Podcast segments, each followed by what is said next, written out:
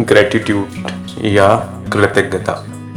क्यों होना चाहिए कृतज्ञता? क्यों होना चाहिए हमारे अंदर ग्रेटिट्यूड ग्रेटिट्यूड मतलब ग्रेट एटीट्यूड कृतज्ञता मतलब विनम्र होना, हर उन चीज़ों के लिए जो हमारे पास है।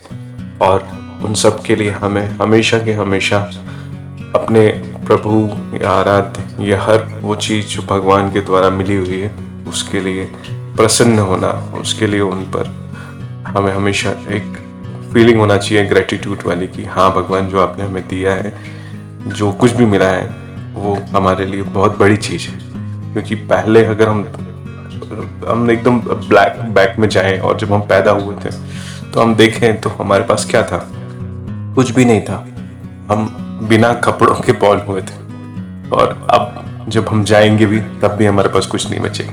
तो ये जो ड्यूरिंग फ़ेज़ है पैदा होने और एंड जब हमारी डेथ होगी, उस फ़ेज़ तक जो कुछ भी मिल रहा है, कपड़े, खाना relationships mother father brothers friends car, रुपया, पैसा, घर name fame business job environment even the air birds मकान रोड कार गाड़ी, साइकिल, बच्चे, सब कुछ जो है वो गिफ्ट है आपके लिए, अगर आप रियलाइज़ करें। बिकॉज़ आप जब आए थे, आपके पास तो कुछ भी नहीं था। ये रिलेशनशिप भी कब बने? ये सब आपको कब मिला? जब आप यहाँ आए, वो भी गॉड की वजह से। हो सकता था वो आपको ऐसी जगह भेज देता जहाँ पे आपके पास माँ बाप ही नहीं होते। मतलब माँ होती, क्योंकि माँ के थ्रू ही आप पैदा होते। पिता नहीं होते, बहन नहीं होती। जीने के लिए बहुत अच्छी पोजीशन अच्छा देश नहीं होता।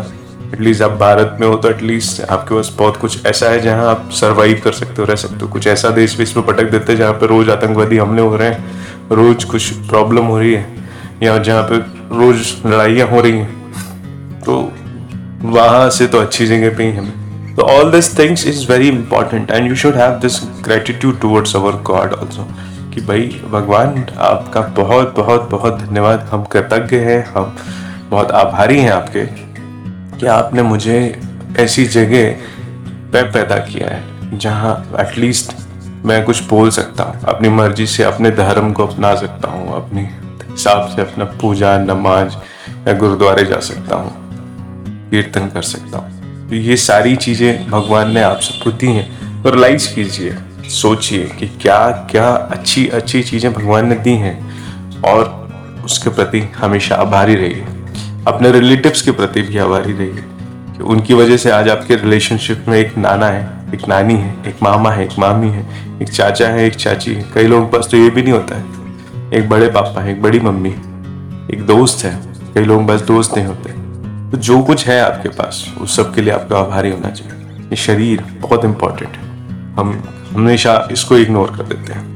आईज है, देख सकते हो। मुँह है, बोल सकते हो। आँख है, देखने के लिए जो हमने बात की। मोबाइल है, होल्ड करने के लिए हाथ है, पैर है, चलने के लिए।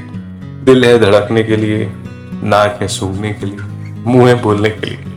क्या क्या नहीं है आपके पास? और अगर इसमें से भी कोई भी एक छोटा सा भी चीज़ गड़बड़ हो जाता है तो हम कितने परेशान हो जाते हैं। डॉक्टर को बोलते रहते हैं, भाई, पैसे ले लो, पैसे ले लो, ठीक कर दो, ठीक कर दो।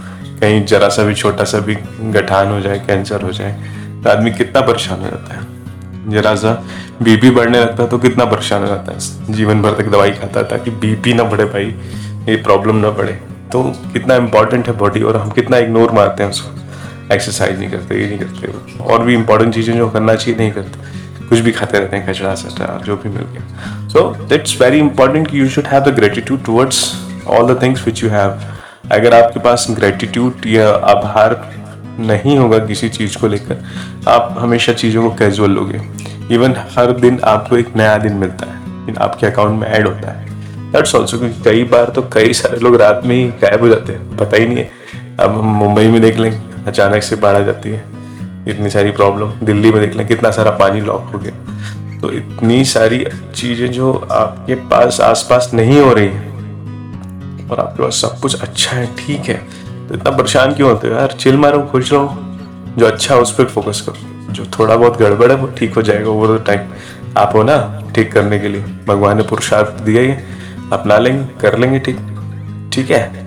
So what I conclude with this कि टेंशन मत लीजिए, खुश रहिए, मस्त रहिए और ग्रेटिट्यूड और कृतज्ञता और आभार को जीवन में अपनाइए। थैंक यू दोस्तों, फिर से मिलते हैं अगले पॉडकास्ट में। Thank you